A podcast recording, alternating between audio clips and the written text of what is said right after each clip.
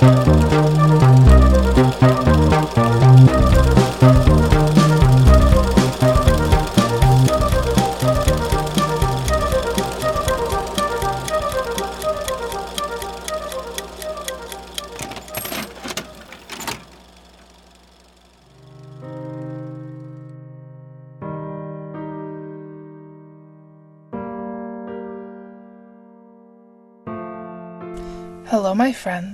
and welcome back to another episode of Strange Origins. Tonight, I want to deep dive into a subject that I didn't really realize I was passionate about until I started researching it for this podcast. That subject is that of hags. Hags are women who are oftentimes referred to as boogeymen, but who are honestly so much more than that. Usually portrayed as old women who are hunched over, with long gray hair falling onto woolen clothing, hags typify the poor, the elderly, and most importantly, the terrifying.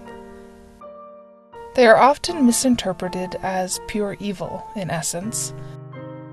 Hags are an archetype at this point and always seem to be serving a lesson in a story either to children or to men, and it seems every culture has their own version of a hag too.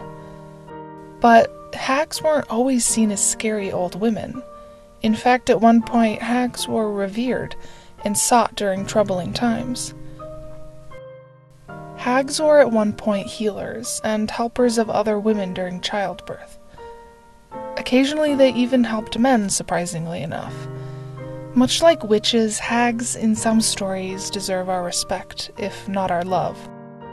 So, when did the transition take place? And more importantly, why? The term originated from the Old English word for witch, hegtis, and was shortened. This is also where the word hex comes from, which is a curse placed on someone by a witch or hag. You may recognize the character from a number of fairy tales, such as Hansel and Gretel, where the old woman lures children in with a house made of candy in order to cook them in her oven. Or maybe you remember her from the beginning of The Beauty and the Beast, where she curses the prince to turn into a hideous creature as a way of teaching him to value people more than material objects. Those may be the modern versions of a hag, but the originals were far more powerful and much more terrifying, in my opinion. The hag Cailleach was seen as the mother of all gods and goddesses in pre Christian Ireland and Scotland. She was referred to as Beira, the goddess of winter, and was revered for her elemental power. Her cane could freeze land over by simply touching it, and it's thought by the mythologist Donald Alexander Mackenzie that she created the Loch Ness by transforming her negligent maid Nessa into a river. When the longest night of the year came, she would go to a fountain of youth, drink from it, and become young again, therefore marking the beginning of spring where she started the whole cycle over with. In some stories, the goddess Brigid lives in conjunction with Cailleach, and was the spring version of the hag, she was akin to the Greek goddess Athena, who also embodied the ideals of wisdom and craftsmanship, and even skill in warfare. Something interesting about Brigid is she was carried over into Christianity by way of 10th century monks, who transformed her into St. Brigid of Kildare. Nuns would maintain sacred flames in her name.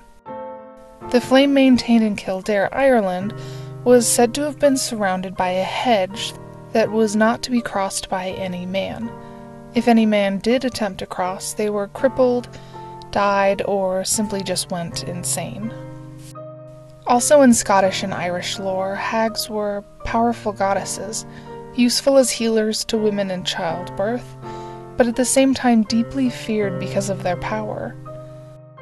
They could control the weather and bring about storms on a whim. Often these were destructive floods, thunderstorms, or hail that destroyed crops. According to stories, they also were the creators of hills and mountains in Celtic lands.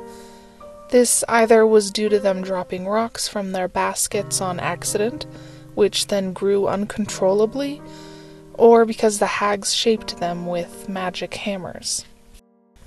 In Scotland and Ireland, the first farmer to finish their grain harvest made a corn dolly, representing the Cailleach from the last sheaf of their crop. The doll was then tossed into the field of a neighbor who wasn't yet done bringing in their grain for the year. The last farmer to finish had the responsibility to take in and care for the corn dolly until the next year, with the job of feeding and housing the hag all winter. Competition was fierce when it came to avoiding having to take care of the doll.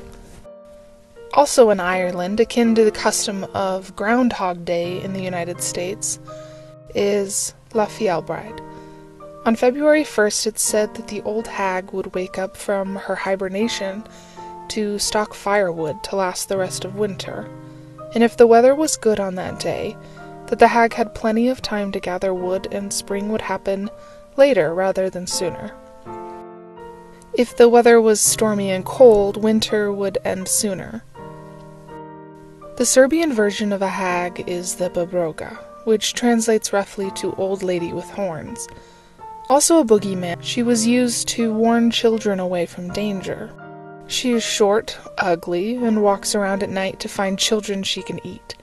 She either puts them in her bag and drags them back to her cave, or she snatches them through the cracks in their ceilings. Which is one of the more frightening things I've ever heard. Slavic folklore has their own version of a hag called the Baba Yaga.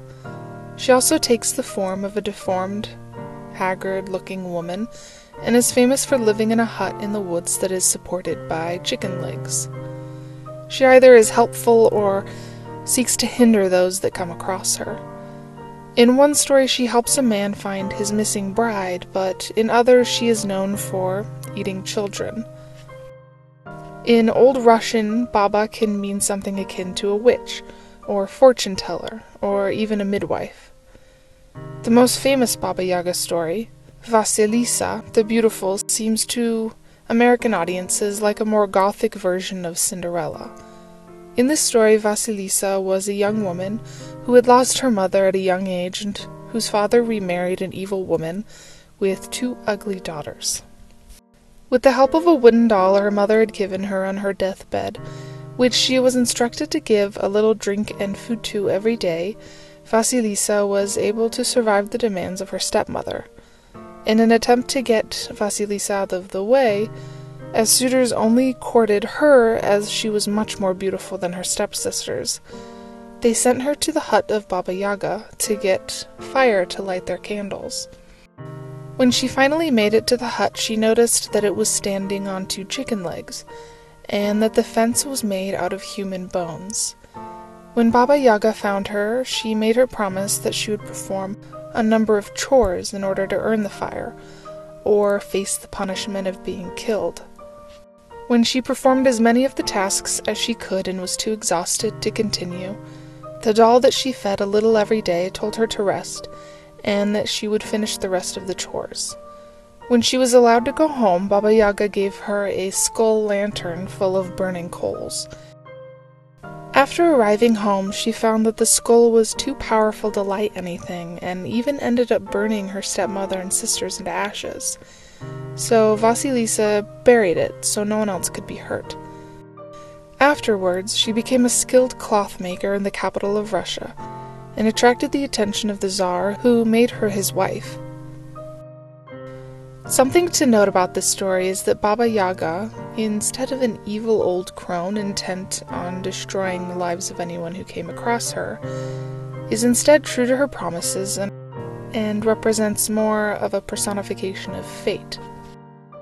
In the same fashion, the Japanese have the story of Yamauba, who is at times described as a beautiful young woman, and others as a quote, monstrous crone, who has long white hair and a tattered kimono.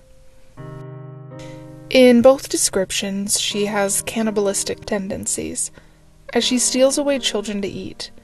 She also has control over the weather, as she, quote, is the fairy of the mountains, which have been under her care since the world began. She decks them with snow in winter, with blossoms in spring. She has grown very old, wild white hair hangs down her shoulders. Her face is very thin. Represented in the same manner in Greek mythology are the three Fates, also called Moirae. These three sisters were the ones that weaved everyone's destiny, literally, and with a pair of scissors could cut someone's string, resulting in their death. While they were bound to the rules of fate, they also had control over the destinies of mortals and gods. You may recognize the three sisters from Disney's Hercules as the trio that share one eye that sees the future.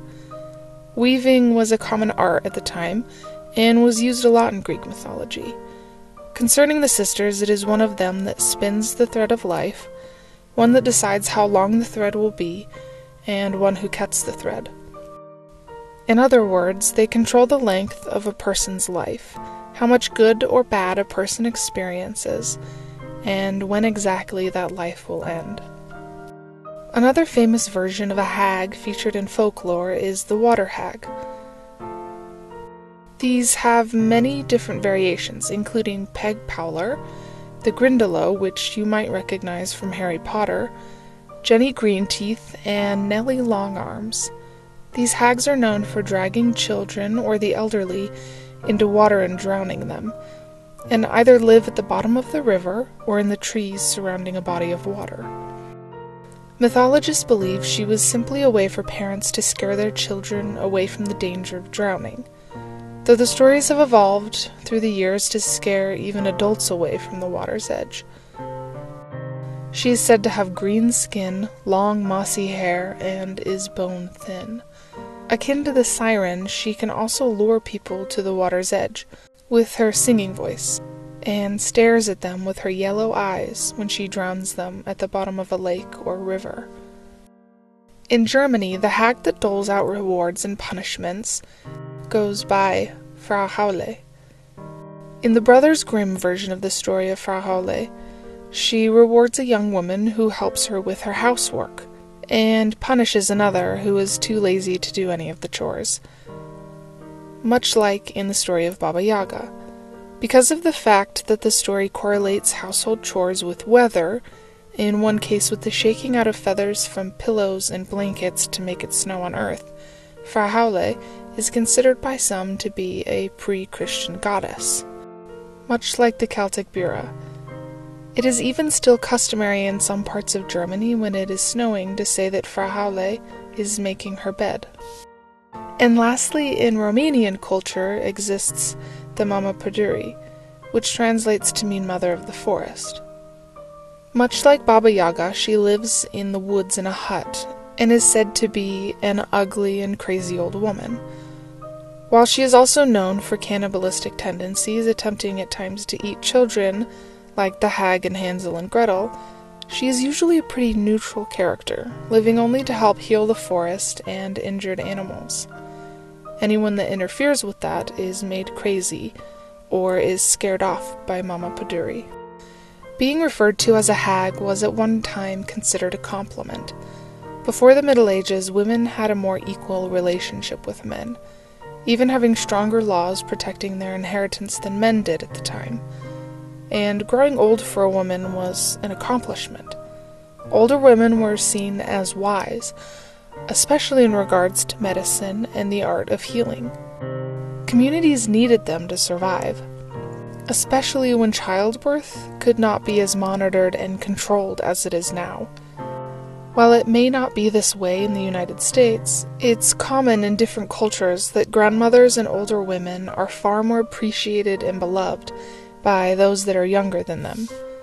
They are the ones that keep the family together, who pass on traditions, and are skilled with healing. Older women are essentially the backbone of a community in regards to family and customs. After the Middle Ages and the events of the plague occurred, those notions were thrown out, and women in charge of healing were blamed for everything that went wrong. As you probably know from my witches episode, Women were held responsible for that which was devastating, but ultimately uncontrollable. People wanted someone to blame, so they went after those that they believed could have stopped what was happening.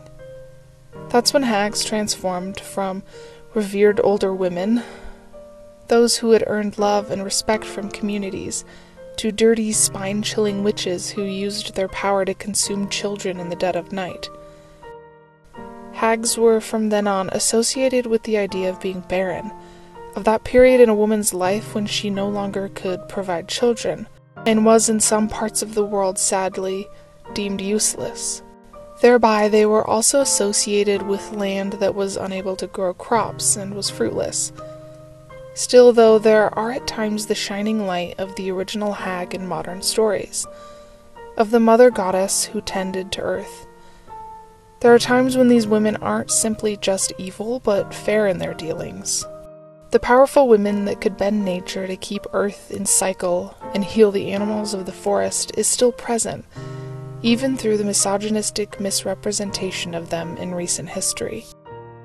In essence, the hag at times has represented that which cannot be tamed, and that which may not be beautiful at first glance. As a rule of thumb, though, it's best that when a hero encounters one, they accept and love without hesitation. Only when that acceptance happens can you see her true worth. Hags are not always alluring, but they are fair and just. And they are always, always powerful beyond what you can imagine.